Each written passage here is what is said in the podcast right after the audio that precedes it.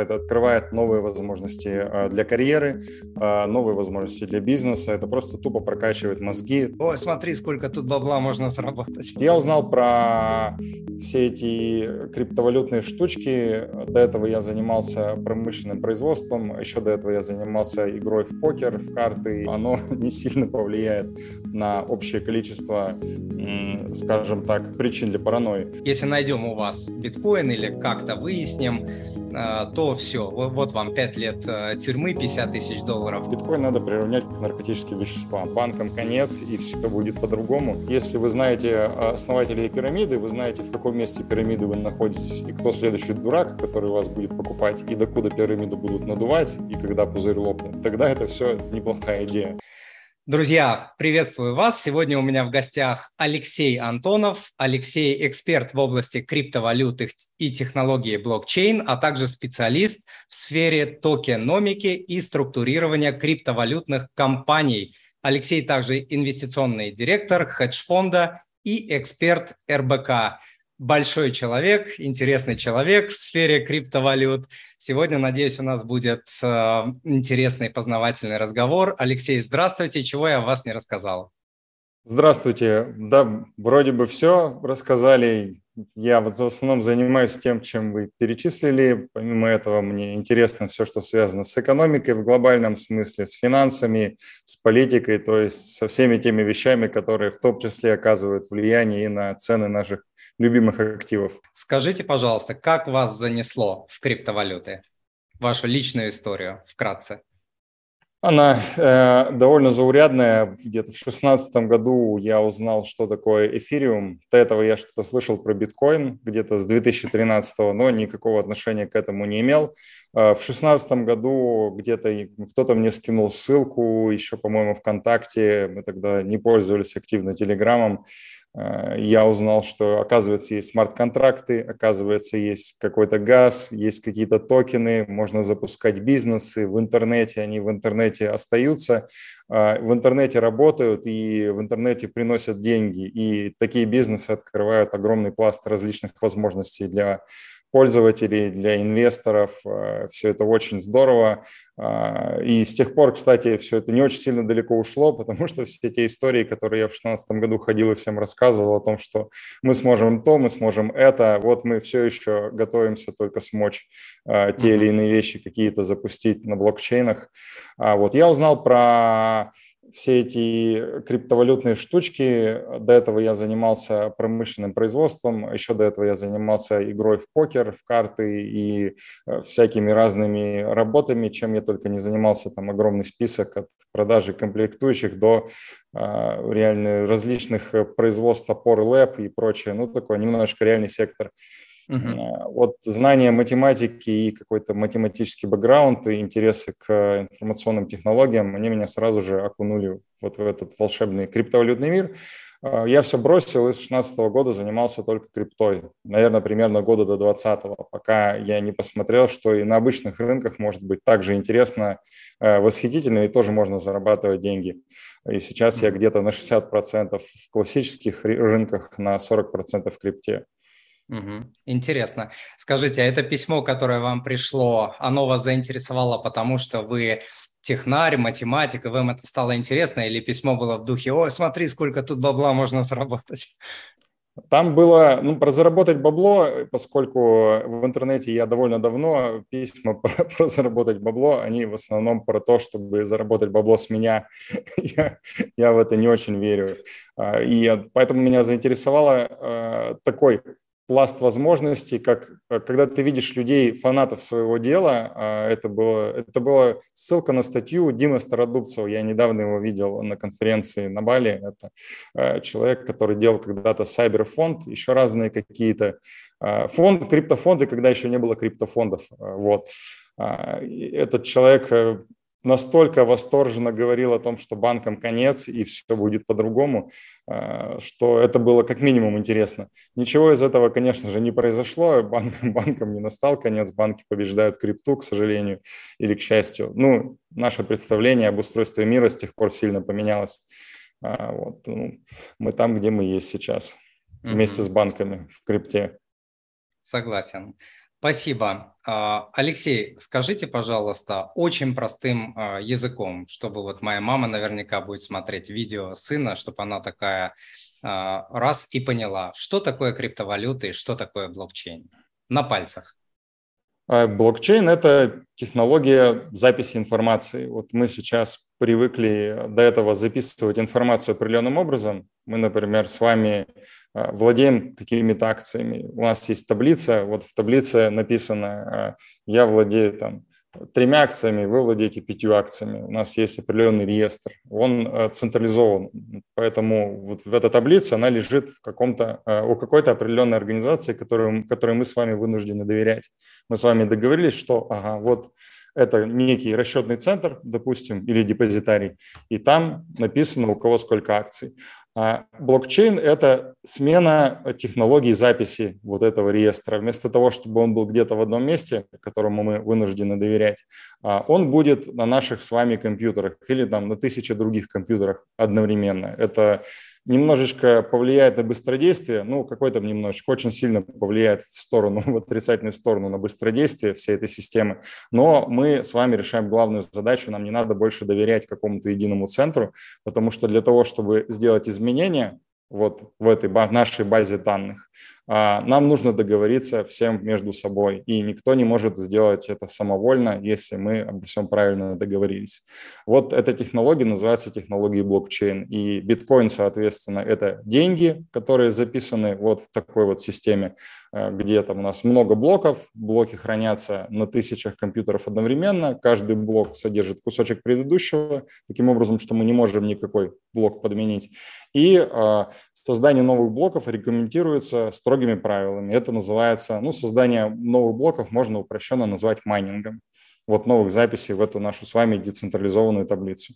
А, вот что такое, если очень сильно упростить, что такое блокчейн и криптовалюта. Все, что построено на этой технологии, включая там NFT, а, метавселенные, Decentralized Finance и все старые проекты, они используют так или иначе вот эти преимущества децентрализации. Угу. Почему э, тогда современному человеку нужно изучать вот эту индустрию? И вообще, нужно ли или можно забить э, с таким посылом, что, ну, как интернет, да, изучай, не изучай, он сам пришел, внедрился в жизнь, и все так или иначе изучили. Вот надо ли сейчас как-то спешить, какие-то книжки читать, слушать Алексея и так далее, и как бы в эту тему погружаться? Э, спешить точно не стоит. Э, слушать Алексея, uh-huh. ну, тоже не знаю, потому что в криптовалютной среде у меня давно э, репутация э, такого, как в «Симпсонах», э, «Old man yells at cloud», старый мужик, который кричит на озеро, на этот, на облако недовольно. Я вам потом картинку скину. То есть я уже такой ветеран всей этой истории, мне много вещей не нравится, много вещей там сделано не так уж и правильно, поэтому и ответ мой будет точно такой же. Да, это такая же новая технология, как интернет, по значению, возможно, меньше, возможно, в будущем окажется, что больше, пока меньше. А, изучать блокчейн-технологии нужно в той же степени, в которой вы хотите изучать все новое и интересное в этом мире, потому что это открывает новые возможности а, для карьеры, а, новые возможности для бизнеса, это просто тупо прокачивает мозги. То есть мы можем там игнорировать интернет, ходить с кнопочным телефоном и считать, что все это неважно и неинтересно, но вот этой замечательной записи бы не было, если бы не было интернета, потому что пришлось бы потратить много времени, а сейчас мы за час решаем эту задачу. И точно так же технология блокчейн, она решает или будет решать какие-то задачи, которые сейчас решать долго, дорого, либо вообще невозможно. Это не значит, что блокчейн – это великая панацея от всего, и надо, как некоторые энтузиасты, бегать и кричать крипта, крипта, крипта. А, но вместе с тем а, очень полезно понимать, что это, зачем это и как это интегрируется в нашу жизнь, тем более, что по выступлениям нашего, на, на, наших э, чиновников мы видим, что действительно интегрируется и какое-то движение в этом направлении сейчас идет. Угу. Интересно, а стоит ли людям бояться этой технологии? Ведь технология это подразумевает то, что все прозрачно, все прослеживаемо. С одной стороны, там, конечно, можно все это дело э, анонимно делать. Но если вот э, те же госструктуры, те же компании начнут внедрять блокчейн, наверное, все-таки будут делать для того, чтобы все можно было проследить, отследить, измерить и так далее. Надо ли простым людям бояться этой технологии?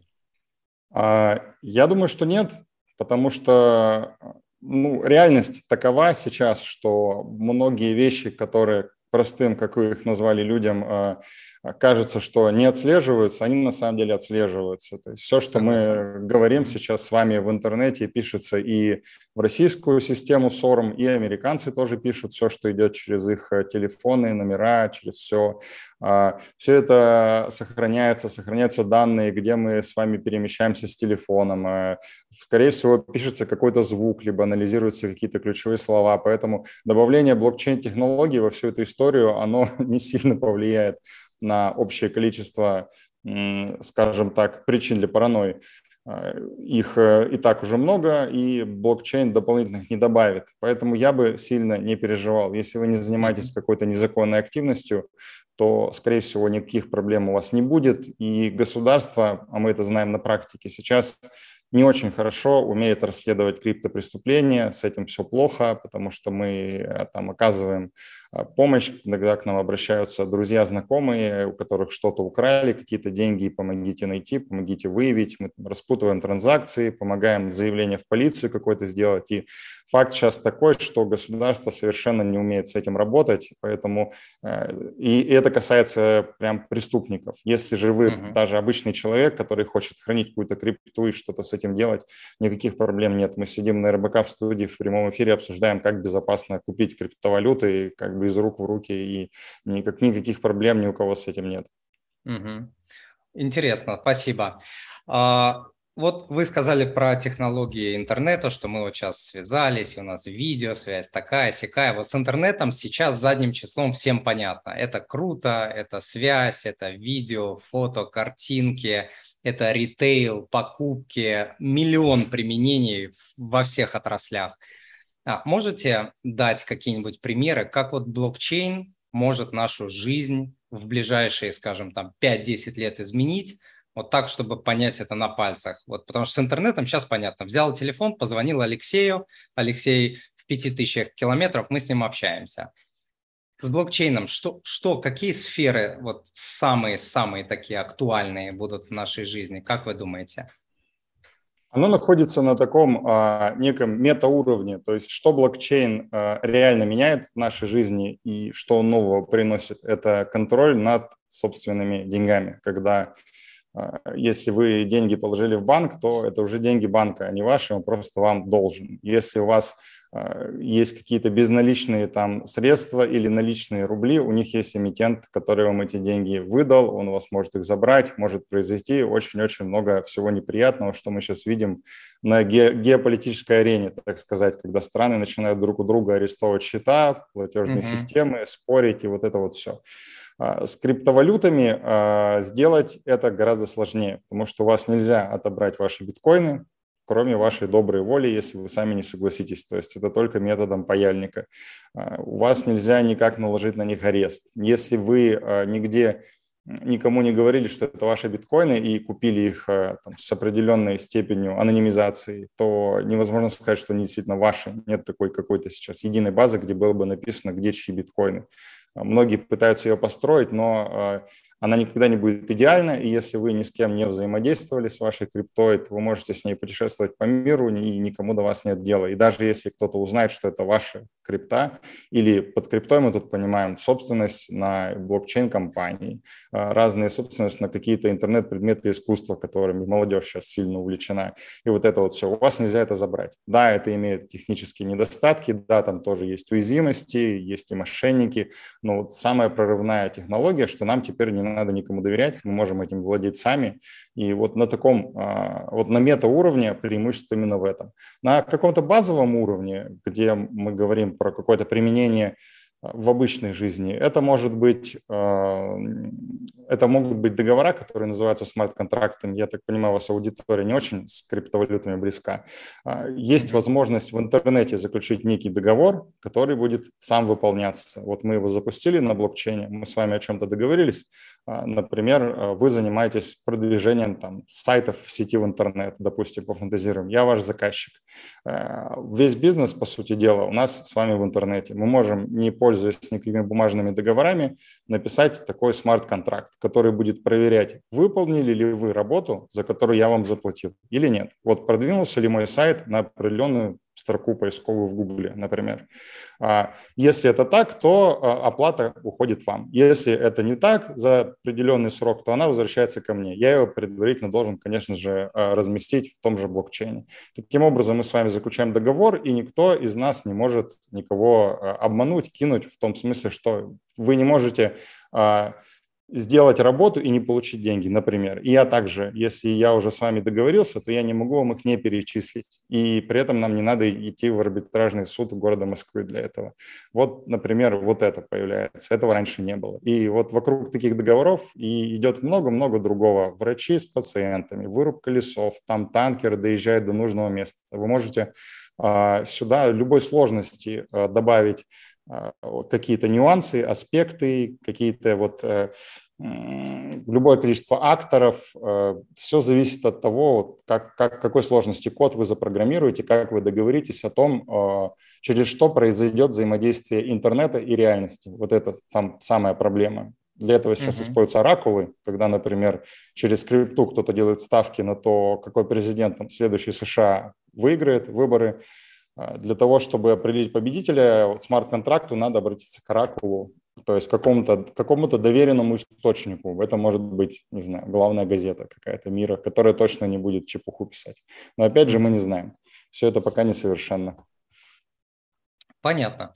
А, вы сказали про относительную безопасность э, крипты. Скажите, а действительно ли а, она безопасна? Ведь сейчас и биржи блокируют аккаунты, и в принципе, ну так, теоретически Центробанки либо правительство может э, ту или иную крипту, ту или иную платформу вообще вывести вне закона и вообще сказать, что это вот криминал. Вот если будете, если найдем у вас биткоин или как-то выясним, э, то все, вот вам 5 лет э, тюрьмы, 50 тысяч долларов. Вот действительно ли это вот настолько свободная, независимая от всего тема? Ну, конечно, мы с вами не фантазеры и взрослые люди, не бывает ничего свободного и независимого. И угу. криптоанархизм – это, скажем так, очень э, экстремистская группа людей, которые вот радикально считают, что крипта – это все, холодные кошельки, там полная анонимизация, нас никто не достанет. Конечно же, это не так. Все это верно только в некоторой степени. Э, государство, правительство, финансовые регуляторы, они все будут влиять на то, что происходит и сама ценность биткоина, то есть то, что он стоил 60 тысяч долларов, что он сейчас стоит 30 тысяч долларов, она обусловлена тем, что э, крипта, она очень сильно с реальной финансовой индустрией начинает соприкасаться, и мы можем пойти за доллары, за рубли, как-то завести их, вывести. Если бы всего этого не было, биткоин не был бы так ценен. Он ценен именно как инструмент, инструмент сбережения, инструмент трансграничных переводов. Проекты цены как э, попытки сделать ставку на некий технологический прыжок или скачок, когда мы думаем, что ага, вот у нас появился э, способ э, под крипту выдавать займы сразу же на карту. Вот какой, какой здоровский бизнес. Все это происходит автоматически, а вот давайте мы в него проинвестируем, там, соберем э, деньги и будем э, как-то его строить и программировать. Вот э, все эти э, возможности и вообще такое надувание пузыря, а он уже довольно-таки неплохо надулся, даже несмотря на недавнее падение, э, оно, они были бы невозможны, если бы регуляторы в целом не были за если бы страны не смотрели на это как действительно на что-то интересное. Да, кто-то запрещает, да, в целом там Китай, Россия и другие страны, у которых национальная валюта не является резервной, они, конечно, будут а, против свободного хождения биткоина, я с ними абсолютно согласен. То есть Набиулина не даст никогда покупать э, за рубли биткоины, просто потому что это создаст для всех обнальщиков новый канал по выводу денег за рубеж, и этого не должно быть. А, вот, и этого не будет. А все остальные страны, где валюта более-менее твердая, да и наша страна в целом за пределами вот этой купли-продажи, они относятся к крипте положительно, стараются там что-то делать, и я не думаю, что будет какое-то преследование. Для того, чтобы реально преследовать владельцев биткоина, биткоин надо приравнять к наркотическим веществам. То есть вот хранение, значит, у нас будут какие-то контрольные закупки, люди будут бегать там друг другу сдавать. Представить это довольно сложно. Даже, даже в наше неспокойное время закручивания гаек представить это трудно. Я не думаю, что это будет. Так что не переживайте, можно спокойно все это дело изучать, устанавливать там, MetaMask на свой компьютер. Главное, не, никогда не депозитить в крипту те деньги, которые вы не можете потерять. Стараться mm-hmm. поиграться там со 100 долларами, например. Угу. Фу, ну все, выдыхаю. Хорошо. А, скажите, пожалуйста, вот если посмотреть на, например, кто там у нас из стран активно а, внедряет? Вот если взять, допустим, санкционный Иран, у них, насколько помню, есть крипта, привязанная к золоту, которая типа, если не ошибаюсь, привязана именно к физическому золоту, который там хранится где-то в Иране и так далее. А, ждет ли что-либо подобное Россию в том плане, что в России эта сфера начнет активизироваться из-за санкций. Люди, ну и люди, и компании, и вообще идеи, чтобы обходить санкции, чтобы привязаться к чему-то твердому, а, допустим, к тому же золоту, но если ты боишься на фондовом рынке, там, на Мосбирже покупать это несчастное золото, вот появится ли что-то такое? Будет ли какой-то уход людей, бизнеса, идей в сторону а, крипты? А, очень хотелось бы, чтобы такое, такие инструменты появились, потому что эти инструменты хороши, чем мы с вами понимаем, чем они хороши. Тем, что любой человек, у которого есть телефон, интернет, он может а, вот этот вот а, commodity-backed stablecoin себе приобрести, то есть приобрести себе там мультивалютную корзину, а, какой-то коин с привязкой к нефти, ему не надо открывать на бирже счет, который у него могут быть заблокировать за то, что он там, например, русский. Ему не надо пытаться там как-то доказать, что он не верблюд, думать, а тут вот я деньги смогу отправить, не смогу. Если это в крипте, если это реально работает. То есть если кто-то обеспечивает со своей стороны привязку э, цены на этот э, токен к реальным активам, это все очень хорошо расширяет зону применения этого актива. И для России, конечно, было бы здорово и выгодно выпускать таких активов побольше. Например, у Потанина есть Atomize, э, такой проект, в котором он к по-моему, к палладию или к никелю или какой-то бивалютной металлической корзине а, какие-то токены выпускал, старается их выпускать по законодательству РФ, то есть какие-то движения в этом направлении идут. Надеюсь, что их будет больше, потому что для России это, безусловно, плюс, и для частных инвесторов это, безусловно, плюс, потому что кто пробовал покупать и там, хранить а, какие-то а, активы, привязанные к золоту на, российских, на российском рынке. Это все довольно-таки дорого по комиссиям и неудобно, и непонятно. А физических вот этих вот маленьких штучек это тоже не все могут себе позволить. И а, с ликвидностью проблемы. Поэтому, конечно, если бы такой инструмент уже был, я бы даже сам бы им попользовался. Скажите, а вот в условиях того, что происходит сейчас, вот сейчас новости выходят, что Райфайзен а, сегодня Тиньков а, объявили отрицательные ставки по валютам и так далее. Имеет ли смысл обычному человеку в плане диверсификации своего, даже не то чтобы инвест-портфеля, а может быть даже пожарного запаса, часть денег переложить, допустим, в стейблкоины, привязанные к твердой валюте, к тому же несчастному доллару? А, ну, Наверное, инвестиционные рекомендации мы, конечно, не можем давать, но uh-huh. я думаю, что это разумная идея, потому что проблема сейчас какая? А, доллары, которые находятся на счетах в российских банках, они просто находятся в западне, ты их оттуда никак не достанешь, к сожалению, это все сложно, и они куда-то вынуждены тыкаться, мыкаться, надо их куда-то свифтом переводить, что-то делать, потому что у наших банков проблемы с западными корреспондентскими счетами и со всеми этими делами. То есть долларовая система нас не хочет э, в качестве участников, к сожалению. А, но это не значит, что нам не нужно диверсифицировать свой портфель, и в том числе валютную корзину. И, конечно, как мы хотим иметь бумаги в разных странах, привязанные к разным валютам, также мы не хотим сидеть только в рубле. И если есть опция а опции такие есть, поменять что-то на USDT, например, вот USDC выглядит не так надежно, mm-hmm. потому что это очень сильно американская история, там могут рано или поздно, ну, мало ли что, могут начать там как-то банить просто по паспорту или как, хотя я Не очень понимаю, сколько работы для этого надо проделать, что там тоже не написано, где чего. А, но теоретически возможно все. А, вот с USDC а, я бы, может быть, не стал бы заигрывать, если у вас нет другого гражданства. С USDT я бы заигрывать стал. То есть если есть возможность часть рублей поменять на тефер, так называемый, возможно, это будет лучше, удобнее, понятнее, чем физический доллар бумажный, потому что все-таки с криптой можно делать много чего другого интересного, и если ее правильно хранить, то есть ключи там прятать на ноутбук, ноутбук под паролем, зашифрованный и в ячейке в банке, чтобы это было у вас не дома, если это какая-то mm-hmm. значимая сумма. То есть заботиться какими-то базовыми мерами предосторожности, а, это гораздо удобнее, чем наличные доллары, которые могут выкрасть или еще что-то, или слишком много кто про них знает, а про ваши USDT никто ничего не знает, как правило. Uh-huh. Конечно, пользоваться им неплохо, я пользуюсь. Угу. Интересно. Скажите, человек, который только что приходит э, на крипторынок э, с целью познакомиться с криптой, может быть, заработать или хотя бы попробовать, э, сейчас существует тысячи криптовалют. Что ему делать? Вот он зашел со смартфоном, руки горят, хочется что-то купить, продать, быстренько попробовать. Что делать? Вот рекомендация от вас. Первые там 3-5 монет. Как выбрать?